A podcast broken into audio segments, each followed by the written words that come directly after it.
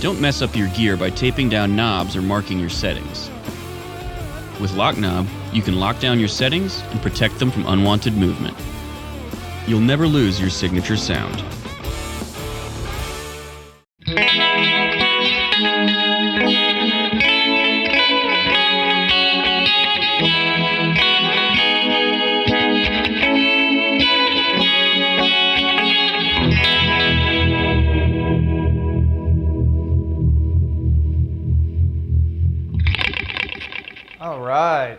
Sounded good all the way in the West Coast. Hey everyone, this is Chris Kies for Premier Guitar. I'm hanging out in Nashville, Tennessee, and I'm joined today by Carlos from Chicano Batman, all the way in LA. How you doing, Carlos?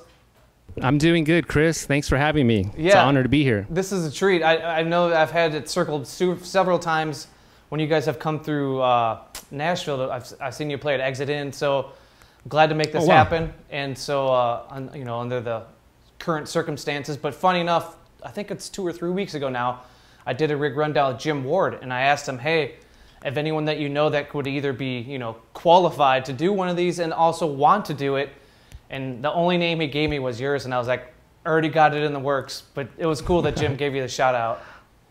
Yeah, Jim. Jim's a sweetheart. He's a he's been a big supporter of our band for many years. He um he owns like one of the premier venues in um in, in El Paso, and we would make our way there playing like to 20 people the first time, and then 100 people the next time, and then it just kept growing. And before we knew it, we were playing. We grew out of the small club into the the theater, and um yeah, I actually talked to him the very last time we played there and expressed to him how influential At the Drive-In and Sparta was to me as a guitarist in my when I was a teenager and he was very surprised. He was like, "Wow, I had no idea, you know, that I made an impact like that on you." I was like, "No." I was like, "I had like a photo of you and Omar like on my on my wall, like in a, a ripped out of a Guitar World."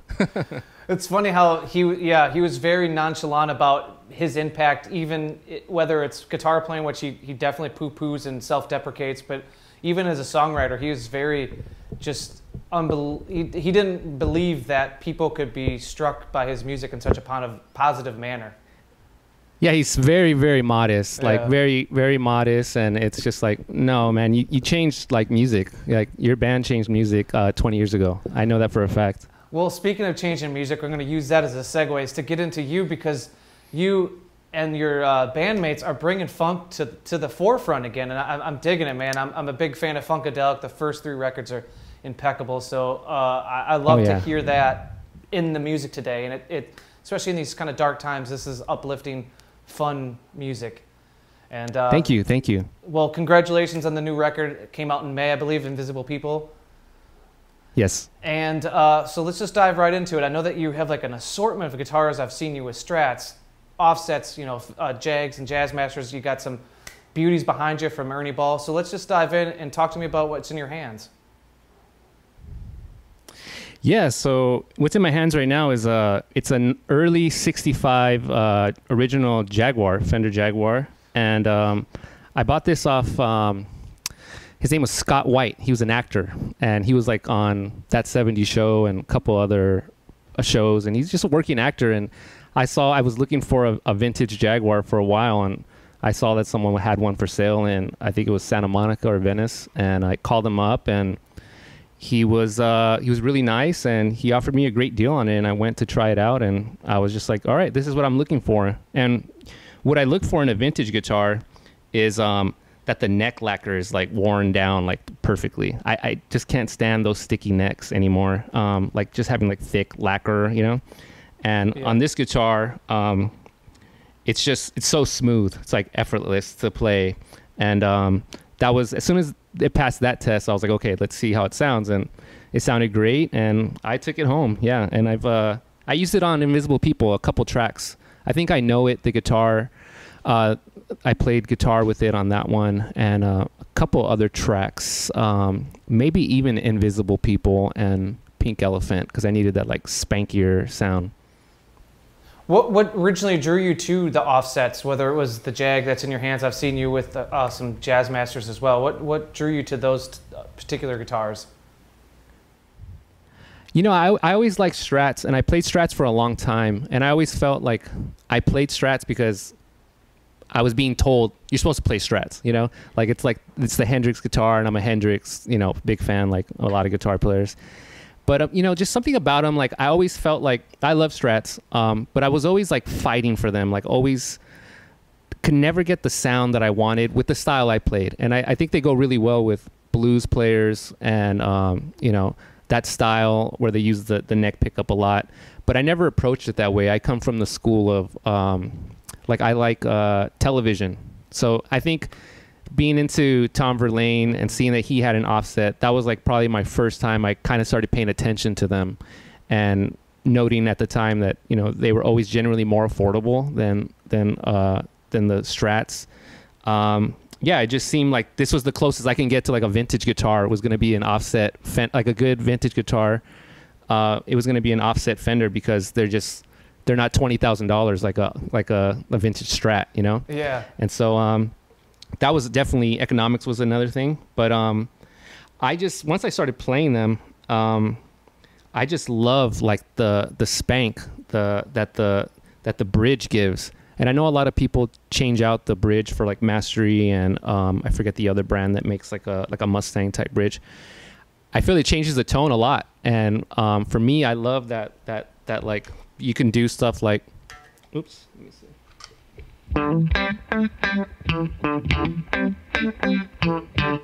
It just has like that like that that spank. I don't know how to explain it. Um, so I definitely like that. I thought it was funky, and um, I love the the vibrato. That it's like a it's a different type of uh, vibrato than than the Strat. Um, it just it doesn't go as deep, and so it's really cool for like just like you know chord bends. You know, just real subtle stuff like that, like that that slight warble you get. Um, I, I dig it. What? How would you say like you're maybe going from guitar to guitar impacts how you play? Is it do you play each guitar differently, or you know, in a in a pinch you have to play the Cutlass next to you for songs normally associated with the Jaguar Jazzmaster?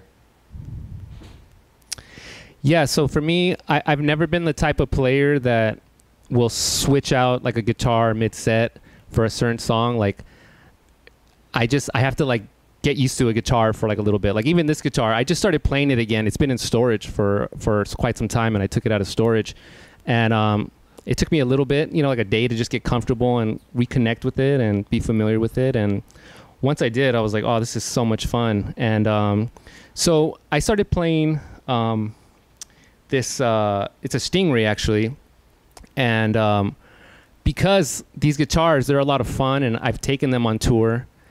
And the thing about taking a vintage guitar on tour is you have to have your eye on it at all times, you know. And um, it's just the name of the game. These these things get stolen a lot, you know. I would never leave this in the van or the Sprinter. Um, even in the tour bus when we when we did some tours with when we have a tour bus, I would take it out of the the cargo area just because they're they're they're sensitive to like temperature fluctuations and you know especially with the bridge um, sometimes the saddles fall or you know little issues like that. These little intricacies that make it what it is you know for um, even though they could be seen as like something that's uh, like negative it adds to the the character of the guitar and the sound. But anyways I digress. Um, I wanted a guitar that was more stable and something that I didn't have to worry about uh, at all times and take with me to the hotel room. And so I, I forgot how I started looking at these Music Mans. I think I I saw an advertisement online, and um, that Stingray caught my eye. The color, the buttercream um, uh, white, and I, I just liked the way it looked. And I went to a guitar center and they had one there, and I played it, and it played very familiar. It played like the fenders that I'm comfortable with. It actually plays like a Jazzmaster, to be honest. Like the the the way the body sits and the the neck, it's like 25 and a half uh, scale, and uh, it just felt familiar. But I felt like um, it just it was reliable. Like I wouldn't I wouldn't have to worry about my saddle falling like mid show, you know, like like it's has happened before, you know, and then that being like a bummer of uh, you know, um, so I just started playing it and it sounded really great. Even though it has humbuckers, that one specifically, um, they don't sound too hot. They sound like kind of like overwound, like single coils a little bit. I don't know how to explain it. I don't know. I really don't know what's going on with those third the Ernie Ball humbuckers on that on that model, but it didn't feel too distant from playing a Jaguar or a Jazzmaster, and um, I like that familiarity. And again, like I said, they have Ernie Ball is really well known for their their necks. They make them so like the neck is super smooth. It's Mhm. like gun wax oil or something they they call it, and um, just the playability was just amazing. And um, I just figured after so many years of playing shows live, it was like why would I always have to like fight with my instrument? You know, when there's good instruments out there, you just have to put aside this notion of if it's not vintage, it's not good. You know, which some of us guitar players buy into a little too much. And um, yeah, I went for it. And also, some of it had to do with we did a show with um, with Jack White on his uh, boarding house Reach tour. We were touring with um, Portugal the Man, and our show in North Carolina got canceled because of a hurricane. And we had just played a show in New Orleans, and we found out that a couple days later, Jack White had a spot open. I think a band dropped out that that was going to open the show in Lafayette. So we ended up getting the gig, and we've toured with Jack White before, about four years earlier. Um, so we went to go play the show. I was talking to him after the show, and I was like, "Hey, I noticed you're playing like you know like the Saint Vincent guitar and the EVH. Yeah. You know how is that?" And and he was just like, "Man, he's like, I can't even play my vintage guitars anymore because I don't understand how I played them for so long because they're so difficult to play once you play like a new guitar that's you know that's been the the design has been improved upon you know and I, I, that stuck with me and i was like you know this guy is such a people associate him with like such like vintage stuff like his equipment and the fact that he was able to like get out of that and see something for um, what its usefulness was and put aside that kind of like idea of like if it's not old it's not good.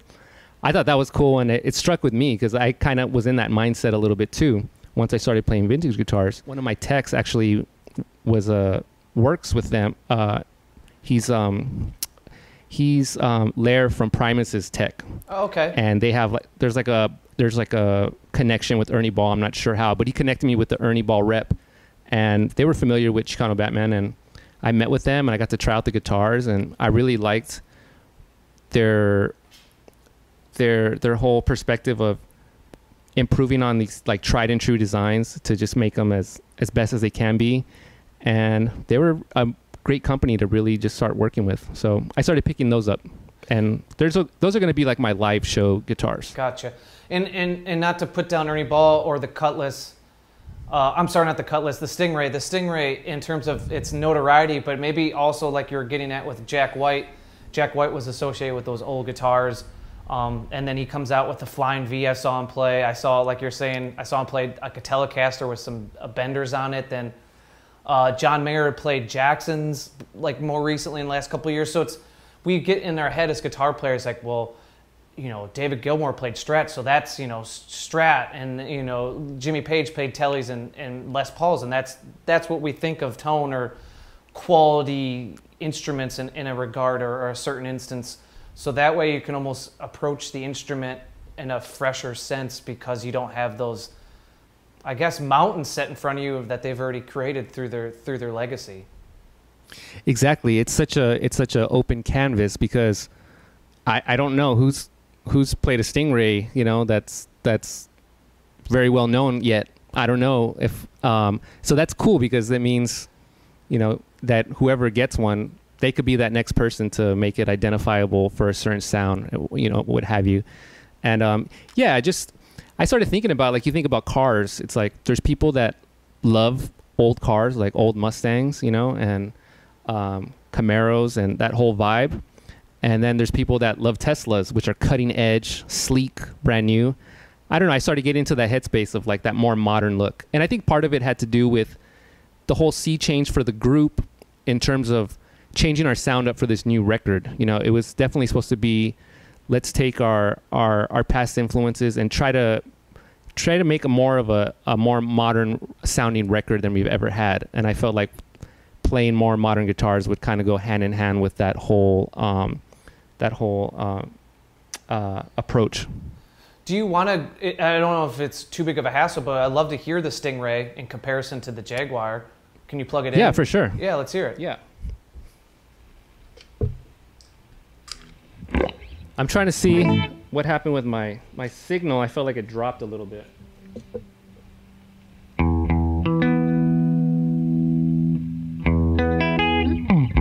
So this is the the Jaguar. See maybe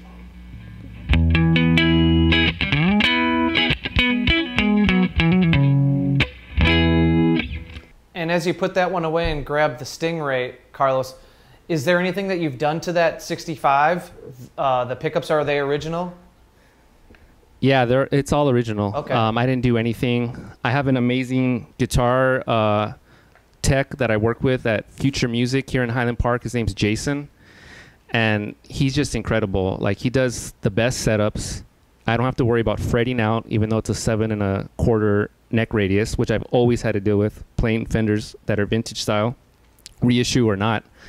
And um, yeah, he just knows how to do it. I don't know what his magic is, but he he gets in there and makes it super playable. Gets the action very low, which I always thought I had to deal with high action because of the fretting out issues I would have with um, guitars of that radius. Somehow he cracked the code, and the action is very low, and it doesn't fret out, and it's incredible. Cool. Well, let, let's yeah, let's hear some of what the the Stingray can do.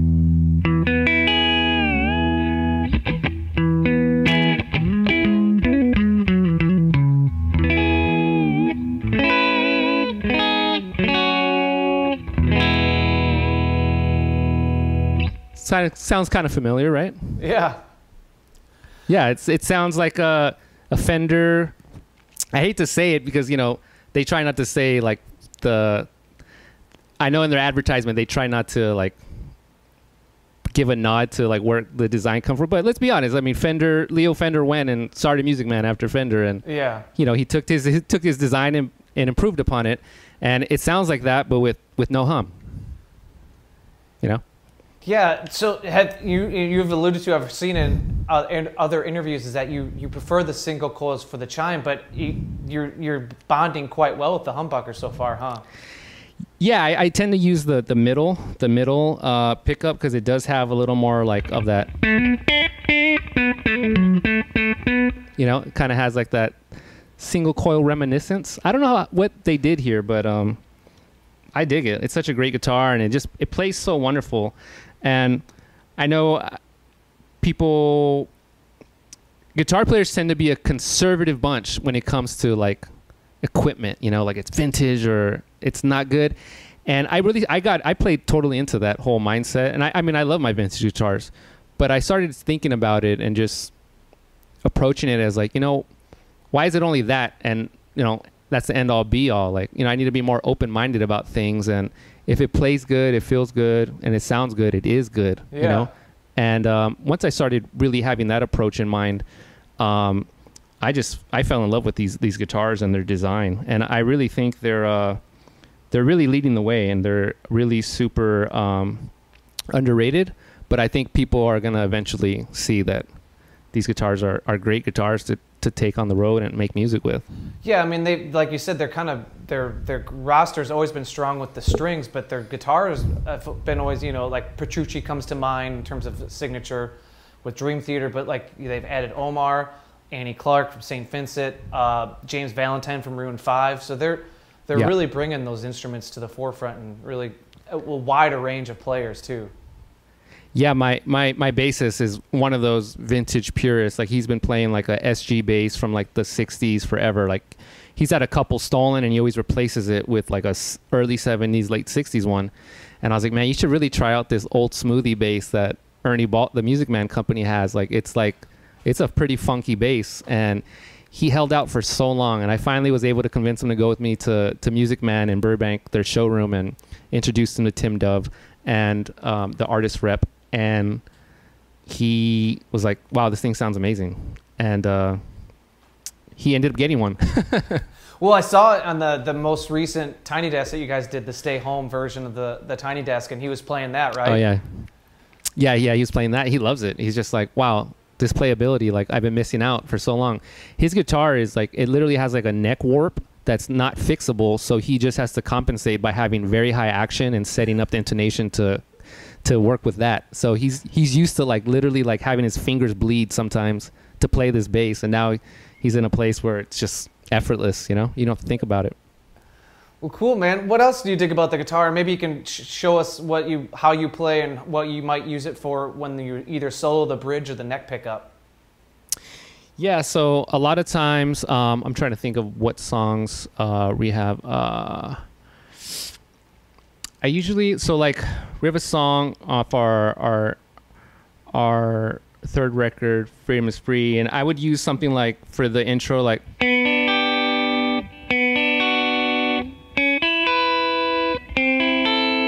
I would use like the middle pickup because it's spanky for the clean, and then once the uh, like the melody would kick in, I would probably move to like the the bridge.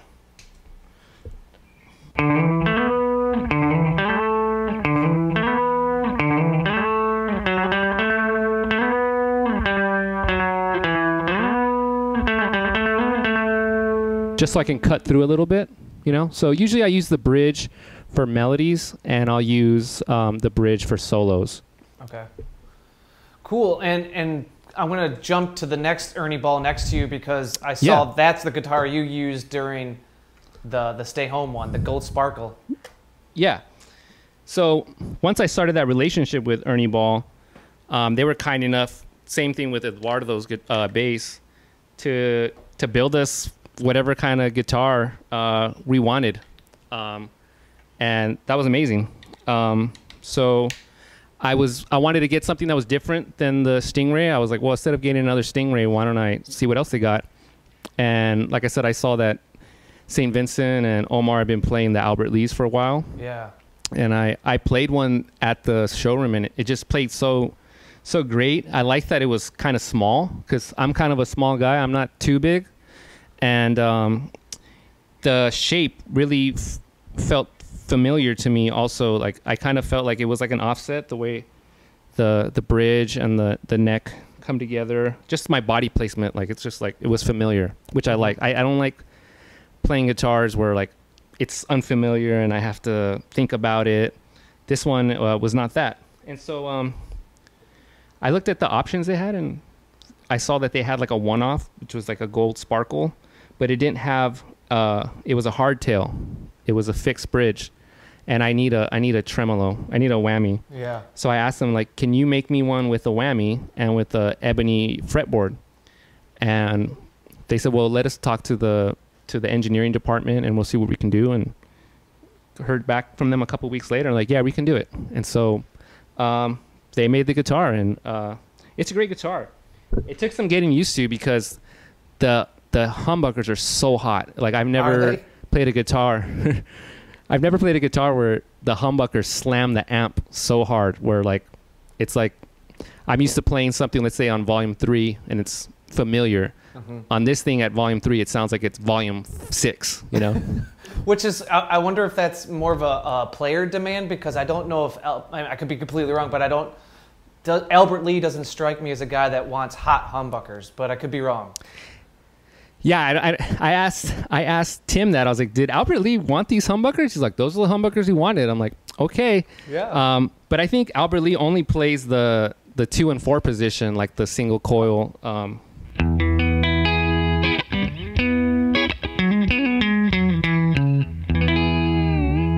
I tend to use those. Those are like the um, the uh, familiar sounds, kind of like Fenderish. You know, Mhm. that's the that's the two position, and then.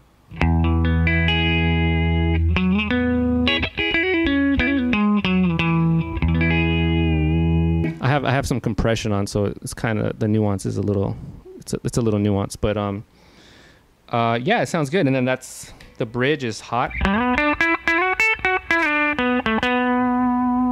That's the bridge, and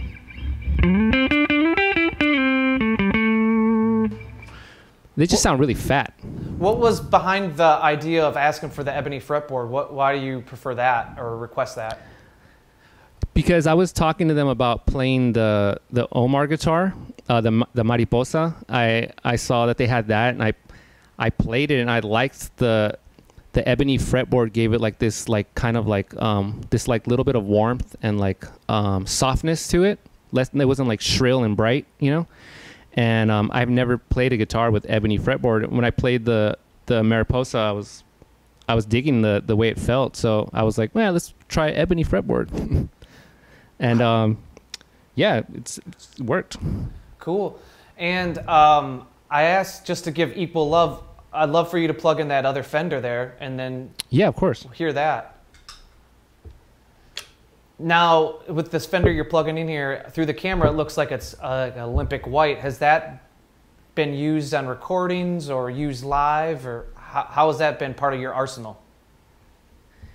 Yeah, I've used this one only live. I for Invisible People, the album, I tracked the whole record with my 65 Sunburst Jaguar, and I had a 1962 um, slabboard, all original Sunburst uh, Fender Jazzmaster, and I tracked the whole record with both those guitars, and um, yeah, so this one I purchased after the recording of that record. I was just on Chicago Music Exchange, and they had a slabboard uh, Fender Jaguar, which is really rare. There's only like two months worth of slabboard Jaguars because they stopped making slabboard in uh, early '62, Mhm.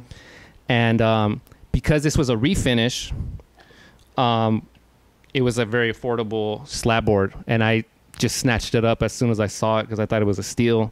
And it's a cool paint job. It's not like it looks like it's another nitro refinish from some time ago because it's it's pretty beat up.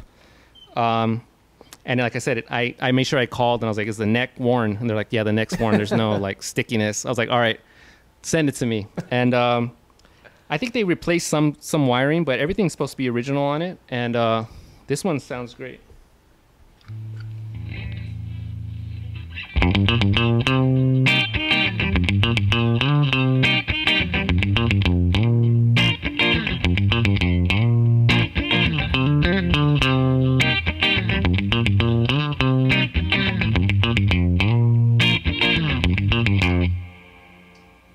Yeah, it just has like that. It's a little more warm, has more warmth than that Jaguar, which is very bright. How did you uh, decide when to use the Jazzmaster, the 62, and then your your Sunburst Jaguar in the recording of Vis- Invisible People? Was it uh, the Jag was always for rhythms and the Jazz was for solos, or was it kind of just tossed up between all the songs? So at the time that we made that record, like I was in love with that '62 Jazzmaster, and um, that was just like the one I went to. There was really no no science behind it. It was just like, all right, I recorded that song with this guitar. I'm gonna track this one because maybe let's say we did two track two songs in one day. If I recorded the Jazzmaster with this that so- the first song that day, I'm like, all right, so I can have a different tone and it doesn't sound like I recorded the whole record with the same guitar. I would change the amp and then change that to that guitar. So it was always like s- different tones, you know. And I would try to just um, f- uh, mold the tone to fix to fit the you know the vibe of the song. What uh, strings before we move on anymore? Move on to like amps and pedals. What strings are you using? Strings and picks. Yeah, I've been using Ernie Ball slinkies for regular slinkies like my whole life. It's just you know you always read the back and it always had your favorite bands using them. So I was like, all right, if it's good enough for them, like it's good enough for me. But really, the truth is like we've played so many shows. I've honestly probably broken strings like five times Wow. ever uh, at a show, and I would say three out of those five times it's because I was using a, a guitar and I never changed the stock strings, so they weren't Ernie Ball strings. They were like whatever was on the the whatever brand was on that guitar when I bought it. Um, and so yeah, I just use them for reliability, and I just I you can't go wrong with them. They don't they don't break What gauge do you very use? rarely. I use tens. Okay. Tens. What about amps? I've seen you, and I don't know how much of this has been backline, but I've seen you with Marshalls. I've seen you with uh, Fenders. I've seen you with Voxes. Uh, so where are you sitting now, and what have we been hearing so far? So, you know, Chris, having this conversation with you is like really bringing out the fact that I pretty much have ADHD when it comes to like tone. Like I'm always looking for for that for that sound and You're come to the right I place. played- You're with your people here. Yeah. thank you, thank you. So for years I played. Um, I have a Fender ProSonic, uh, a, Br- a Bruce Zinky custom sh- custom shop Fender amp that they made in like 96, 97 for a couple years, and I have one of the first models. And I bought that because I heard that it was like tonally very similar to like a Vox AC30 melded with a, a Fender Deluxe Reverb, which are like two of my favorite amps. And it does sound like that. And so I used that for years um, when Chicano Batman used to play like very loud. In the old days when we'd play like clubs and there wouldn't even be a PA for the guitar, you know, it was like the perfect amp for like just cranking it. We'd play like a bar gig and all that was mic'd was the, the vocals and the kick drum. I would take that amp. And, you know, once we ended up getting to a level where we're playing really nice venues with amazing sound and we have a sound man, etc., and we have monitors, um, it just kind of didn't make sense to bring that, that amp along because it's, it's so loud. You literally, I could literally only play it like at two and I'm too loud. um, so, you know, as most guitar players know, you, you got to open up the, you got to open up the amp a little bit to get like the, the sweet tone and that usually sits around like the four and five position for me. Um, that's where I like getting my amps like right on the cusp of breakup, just right before they break up. I tend to find that's when like the the tone is the fattest, the warmest. Um, so I was playing with that one for a while, and then I think I was using deluxe reverbs for a while because they were small and the wattage was good. But something about like the scoop sound was just something I always was like fighting with, and I, I think they're beautiful amps for recording, and I've used them for recording but playing live, especially when we have a lot of keyboards in our band, um, those keyboards are they sit in the mix with so much mid range. They just obliterate like anything in its way. My guitar with a scoop sound because there's no mid range on these deluxe reverbs. That um, it was just I needed to find something different, and so I started playing Voxes for a while, AC30s, and um, I ended up linking up with the people from from Vox, and they've been great. And they've uh, you know they've been helping me get some some AC30s to uh, take on the road for the tour that was supposed to happen um, in in in April. Unfortunately, obviously, there's no tour this year, but um, I still have that relationship with them, and I really look forward to playing like a hand wired again, an AC30 on on the road. But um, those are my live show guitars. In between, in between that, I was playing a Marshall hand wired. Uh, it's like a 2061X, I think it's called. It's like a 20 watt head with like a two by 12 little cab that looks yeah, like a a miniature small head, four by kind of like a lunchbox almost. yeah. I, I have one of those. I had a JTM hand wired 30 watt, uh, uh, a reissue that is supposed to be like the holy grail of tone. And maybe it is for like high gain or just like that crunch. Not even high gain because they don't get that dirty, but just to get like that, you know, that blues breaker sound, I guess, that people want. I don't play with that kind of tone. I, I, I bought these Fenders because they had, uh, excuse me, these Marshalls because they have great clean tones.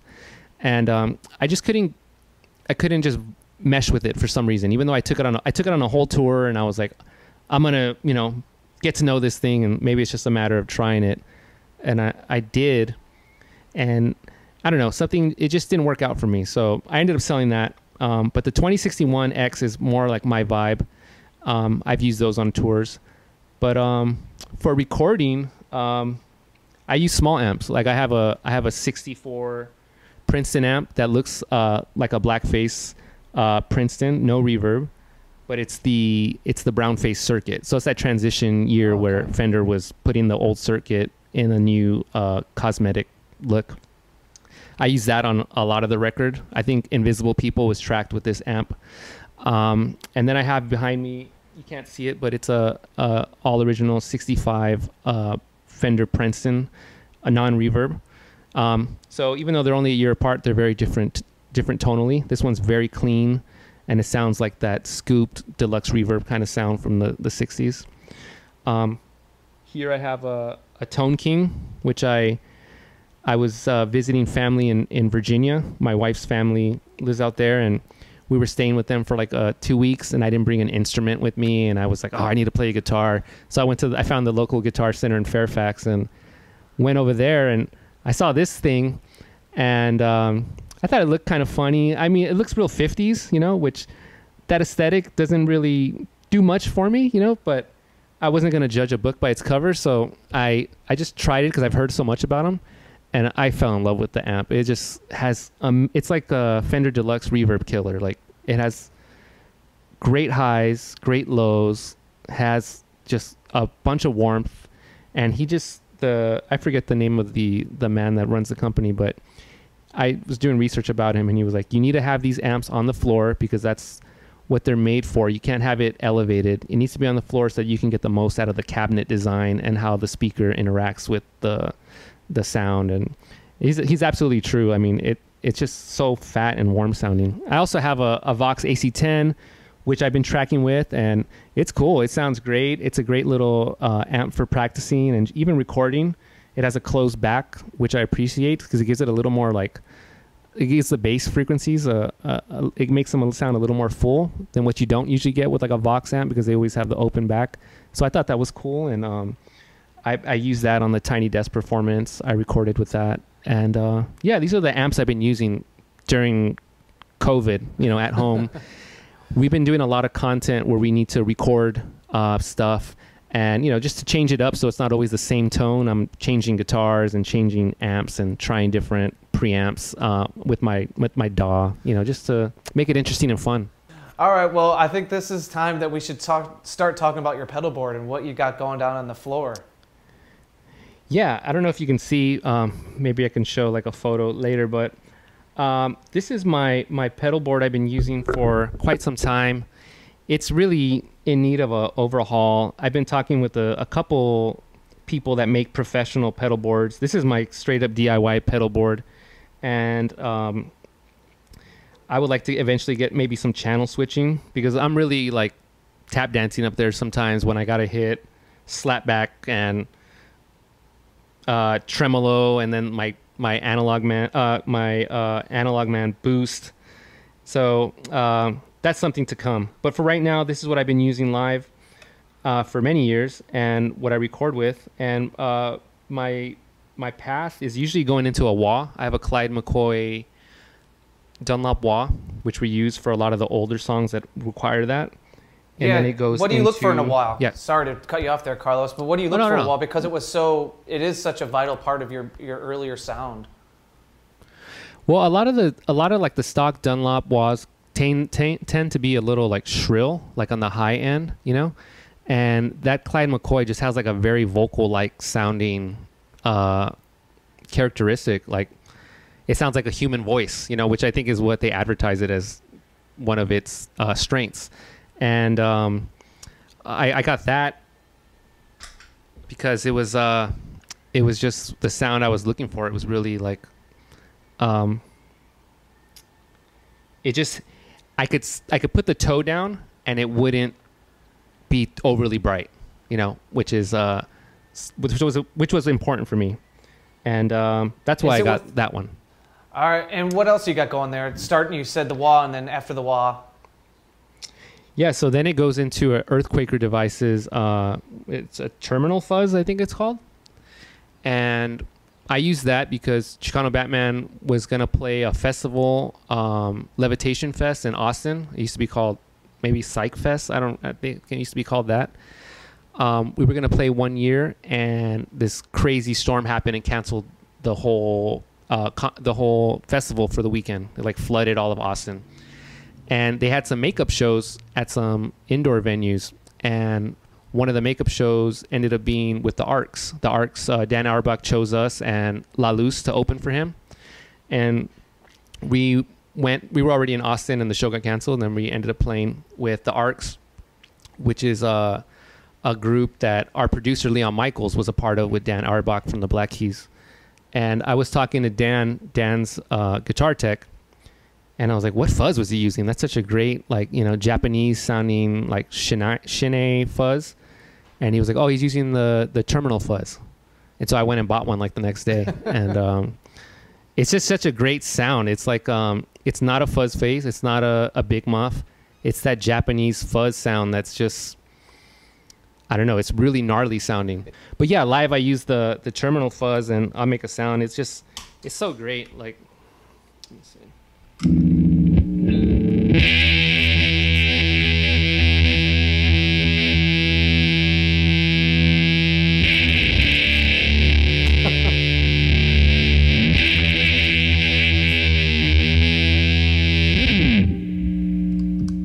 right, what else you got down there? Yeah, so after that, it goes into a big muff, which I kind of use for like I think like lead stuff. Um, when I want like a more smoother, sustaining kind of fuzz, less gnarly, um, I use like a big muff.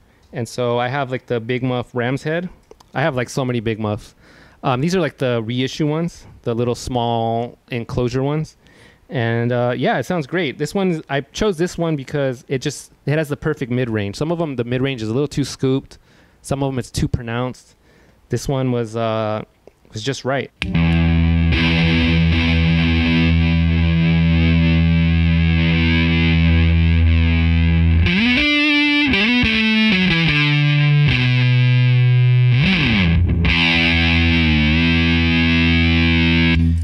Oftentimes I'll use that with like a delay for like solos. I use like I use it for like stuff like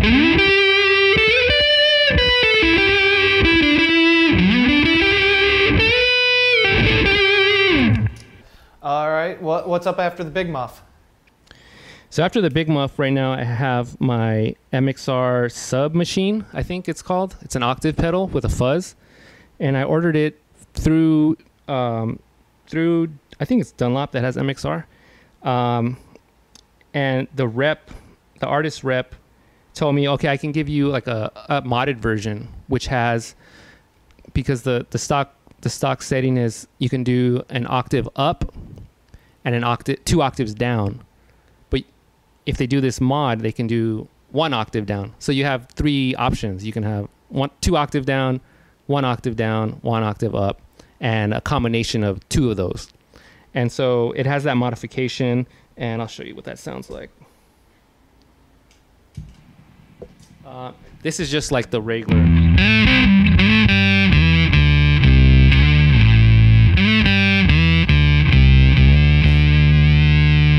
That's the two octaves. This is the one octave.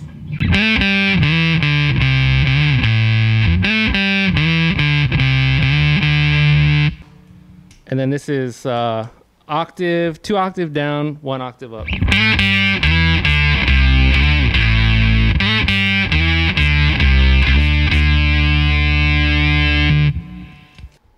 Well, moving on, what, what's up after the, the octave fuzz, the MXR?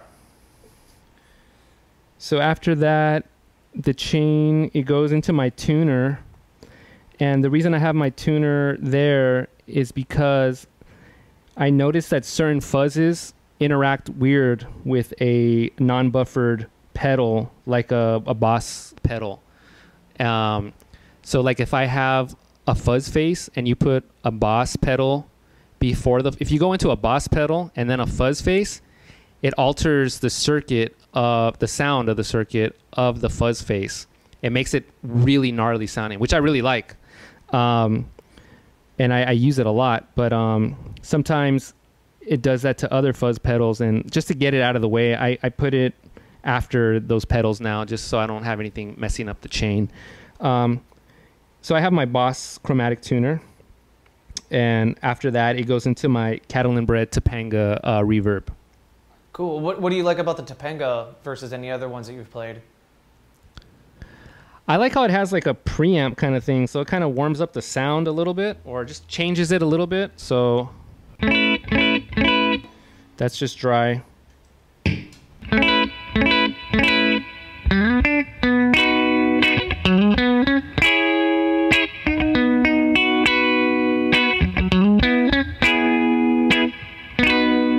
It can do like kind of subtle. I like I said, I have a little bit of compression, so it's kind of making it a little more gnarly. But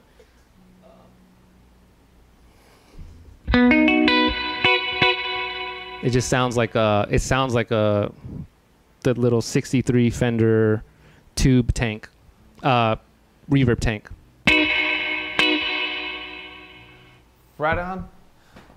What else you got next to it? I, I, what's next to a little? It looks like a little pedal. Yeah, it's uh it's my friend in Long Beach. His name's uh, Miguel, and he has a pedal called uh, a pedal company called Stax FX, and it's a compressor that he made, and uh, it was on our our bass player's uh, board. He also plays guitar, and it was on his guitar pedal board, and he wasn't using it, and I think I needed a compressor for something. And he let me use it, and I just never gave it back. And he was cool with it. Um, and yeah, I use it for some parts where I just need it to sound a little more extra funky. Let me. See, I don't even know if the settings are right. It's been a while since I used it, so bear with me.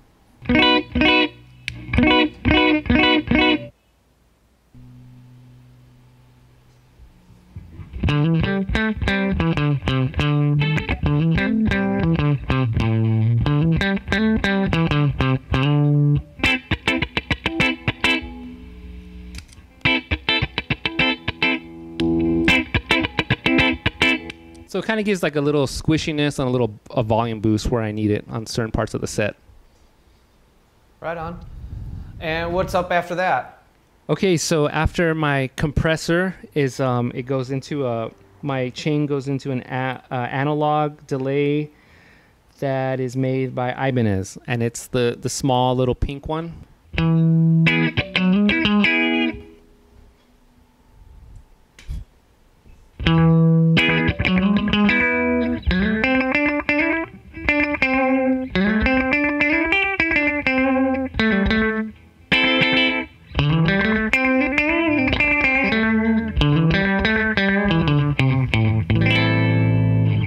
So after the analog man, um, I messed up in telling you my chain because I'm looking at it from left to right and I realized that it's not wired that way. So one thing I skipped out on that I wanted to bring up is I have a, an analog man king of tone and I have the overdrive. It's an overdrive pedal. It has two um, two switches on it. So there's like a clean boost, which is supposed to sound very transparent it's not supposed to have compression on it like a like a tube screamer or like a traditional overdrive, like a Boss overdrive.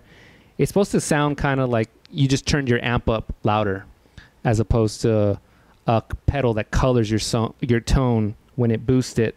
So I like that a lot because there's a lot of like intricate little lead parts that I play on the in our in our band and it just makes sure that I'm able to pop through on the mix a little bit and um, sometimes we'll be playing and it might be a little hard for me to hear the part and i just needed to give it that little extra boost for clarity. I always use that. I also use it because um, i like to use it in conjunction with a fuzz. Sometimes a lot of fuzz pedals tend to be like very scooped and like i had mentioned earlier there's a lot of keyboards in our band and um, the keyboards tend to occupy that mid range and eat up a lot of the guitar's frequencies. Having my analog man on in addition to my fuzz allows it to have some more mid range. So I'll play it with you. I'll play like a line without the analog man and then with it, and you'll just see it's very subtle. Um, so here's just.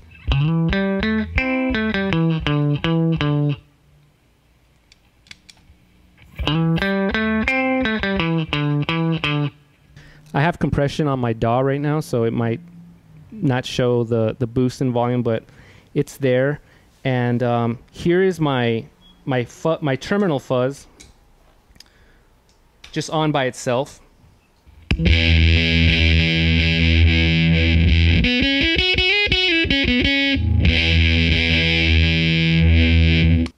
Here it is with the the way I would use it with the the King of Tone.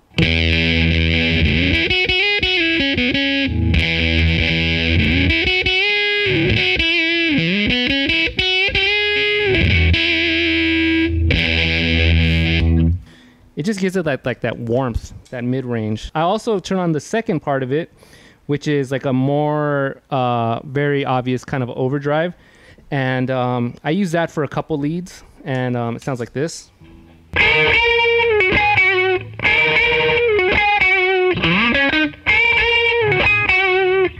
Yeah, and that's my my king of tone. Um, what else do you got on Yep. the pedal board? I have a DD200, and I started using this uh, cool little pedal because it has banks that you can save presets on. And before I used to travel with like a like a memory man and then a, a small another analog delay for slapback. Memory man for long delays. The analog man uh, excuse me the analog ibanez for slapback. And uh, I just wanted something that could give me different types of delays um, in terms of length, and I like how this one it's it's a little more easy to dial in, like the note choices in terms of rhythm, and uh, I don't know. It had so many. It had so many emulations. It has a like an analog delay emulation. It has a, a Roland Space Echo emulation, and reverse. It has so many so many choices, and I thought that could be pretty inspiring and help bring out different types of uh, sounds depending on the song. So it wasn't just always the same long delay like I usually would do for um, in the past. And so I bought it, and uh, yeah, I'll show you what it sounds like. Right now, it's on the the analog uh, setting, and I would usually use something like this setting for like a lead. So this is it. Just you can just hear like the the tail. I like a lot of there'll be a lot of Chicano Batman songs where like it'll the song comes to a climax on like a major seventh chord, and sometimes it's like a like a very like uh, staccato ending, and I like for the the song to end with like a delay, so it'll be like something like um, I'm trying to think like.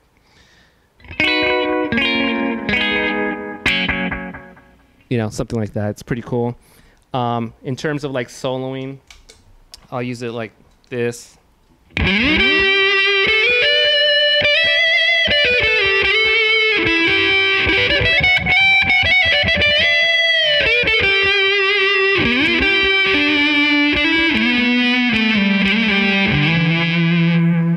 So I meant, is that with the, the muff on there for your solo tone, the muff in the 200? Yeah, it's the muff and the analog man, King of Tone, uh, the the the side one, and the DD 200, and then it also has stuff like I've been playing around with, like uh, the Roland Space Echo sound. Um, you could do like that edge, that edge sound, like.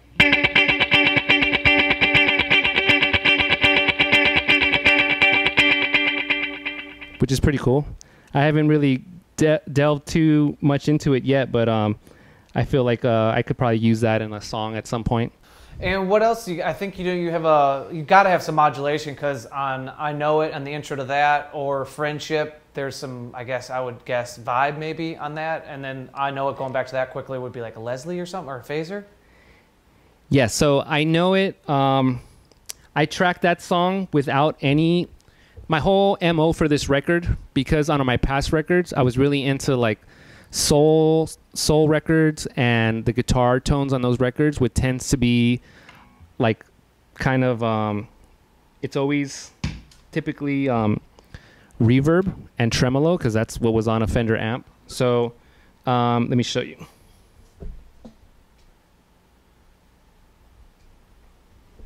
So I would have this kind of tone a lot.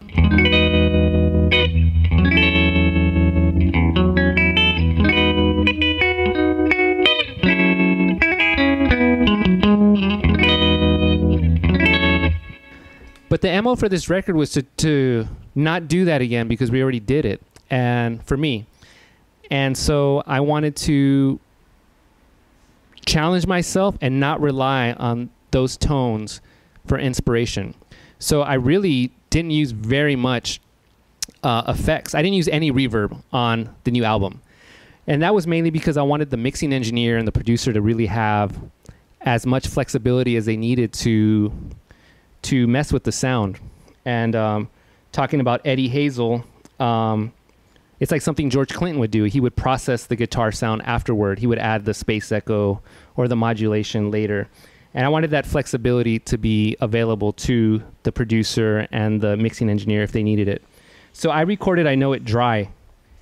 When I got back the mix, Shawn Everett put some some chorus on the guitar to make it sit in the mix really nicely with the keyboards and the rhythms that were happening with the bass and drums. And I had never used chorus before on a recording. I kind of swore it off to be honest because I know that's a sound that's very in vogue right now. For it has been for the past five, six years, and I think that was kind of ushered in by like Mac DeMarco, Con Mockasin. At least to me, in the circles I know um, musically, I associate that sound with them, and it's great. I love it. Um, but I didn't. I just swayed away for it. Uh, I stayed away from it for a while. But when I got the mixes back and I heard chorus on my guitar, I I dug it, and I understood. Um, why it was useful for our songs, and uh, I ended up getting a, a, modulation pedal that can um, have those chorus sounds. So the the pedal I'm talking about is the MD200. It's a Boss modulation pedal, and like the DD200, it has a bunch of saved presets, and you have the the Boss slicer on there. You have a Phase 90 type sound. You have a Univibe type sound. You have a CE1 sound. So I use the CE1 on this for anytime I need to recreate the sounds from I Know It Live. So here is um, here's the CE1 emulation. So here's the here's it without it. Sorry, I got to do gymnastics. it's all right. Here's the this is how I played the part live. Um,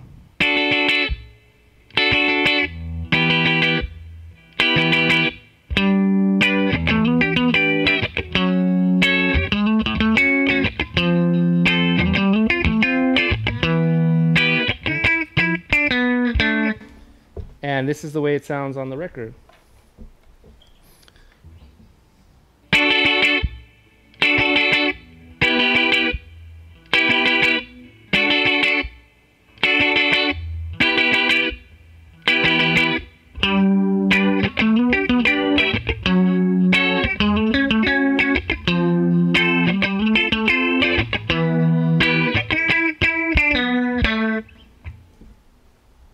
That's real rich. It Uh, so that's good.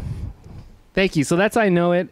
And then you had mentioned um, friendship is a small boat in a storm. That has like a univibe sound. I also use the univibe. Um, one of the few pedals I used um, in uh, the recording of Invisible People was a univibe. They had an actual Shin-ei univibe, uh, the real deal, and um, they're obviously very rare. And a lot of reproductions aren't really able to emulate the depth that they have because I guess it has like some kind of component that's like illegal now due to environmental regulations. Um, but they had one of those and it was amazing. And I used that on a song like um, Moment of Joy. Um, there's a lot of parts on that song that to a general music listener, it might sound like, oh, it's a synthesizer. It's actually my guitar playing a much a, a majority of the the chordal harmony you hear on that song. So the song starts like this, and it's using a univibe, and it's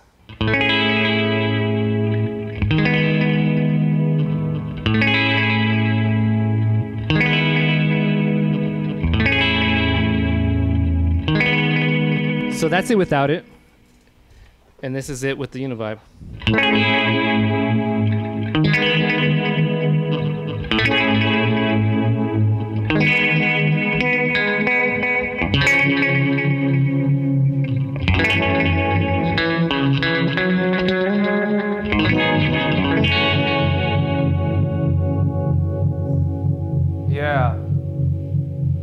Richness of the the modulation is just it's unbelievable. And um, this thing emulates a real univibe really closely which was very surprising.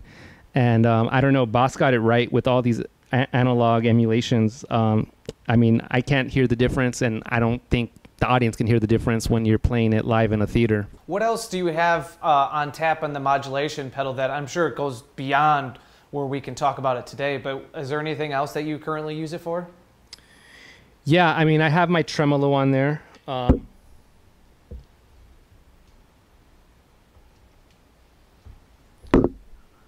which I use like on a song, uh, like, uh, sorry, uh, Freedom is Free. Um,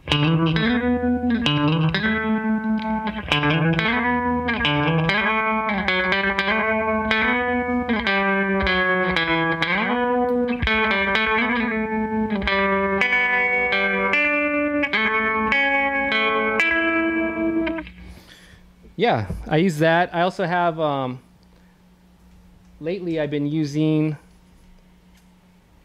um, this vibrato effect, which sounds really cool.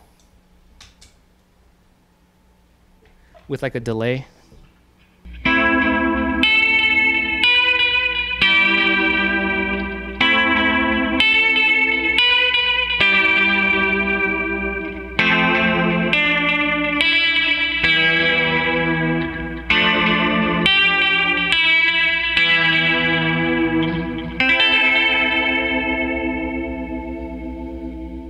I'm I'm really into synthesizers actually, and um, on our new album Invisible People, I wrote a lot of song. The songs I brought to the to the fold were actually written on my synthesizers that I had purchased, and I, I have some Prophet synthesizers, and I love that little like rubbing that they do when you do certain pads, where they're slightly detuned, and they just create like this richness in the mix, and with that vibrato pedal, I just recently discovered like, oh, I can kind of get like that, that kind of feeling of like that slight detuning, but in tune, like going in and out.